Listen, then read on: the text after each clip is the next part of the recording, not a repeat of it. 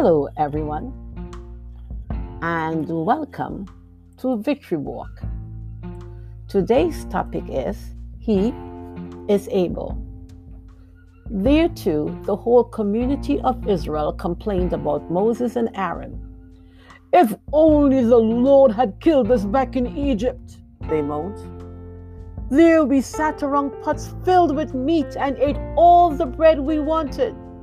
But now you have brought us into this wilderness to starve us all to death. Exodus chapter 16, verses 2 and 3. The life of a leader can be very difficult. You listen to all the complaints and you do your best to resolve the issue. God used Moses and Aaron to lead the people out of bondage and slavery, and you would think that they would be grateful. For a moment, they couldn't stop talking about how great they were, at least until the next problem arrived. When they encountered another problem, they started to complain. Could you believe these people? Are they the same people who complained about their taskmasters? Are these the same people in Exodus chapter 2, verse 23? Years passed and the king of Egypt died. But the Israelites continued to groan under their burden of slavery. They cried out for help, and their cry rose up to God. How quickly people forget.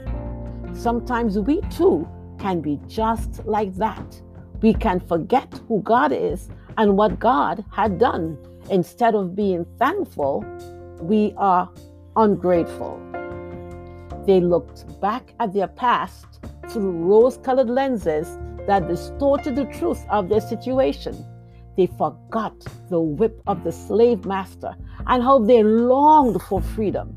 Now they are longing for the meat and bread of Egypt. They came together to murmur, but not against Moses and Aaron. They murmured against God. They forgot about his power and might. Now they wished God had killed them in Egypt. Imagine that.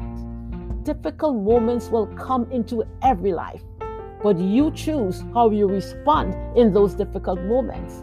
Instead of murmuring, take a moment and reflect on the goodness of God. When you do, it will give you confidence to trust God in your crisis. Thought for today Friend, He is able to do it again. This is Claudette reminding you to walk in faith and victory.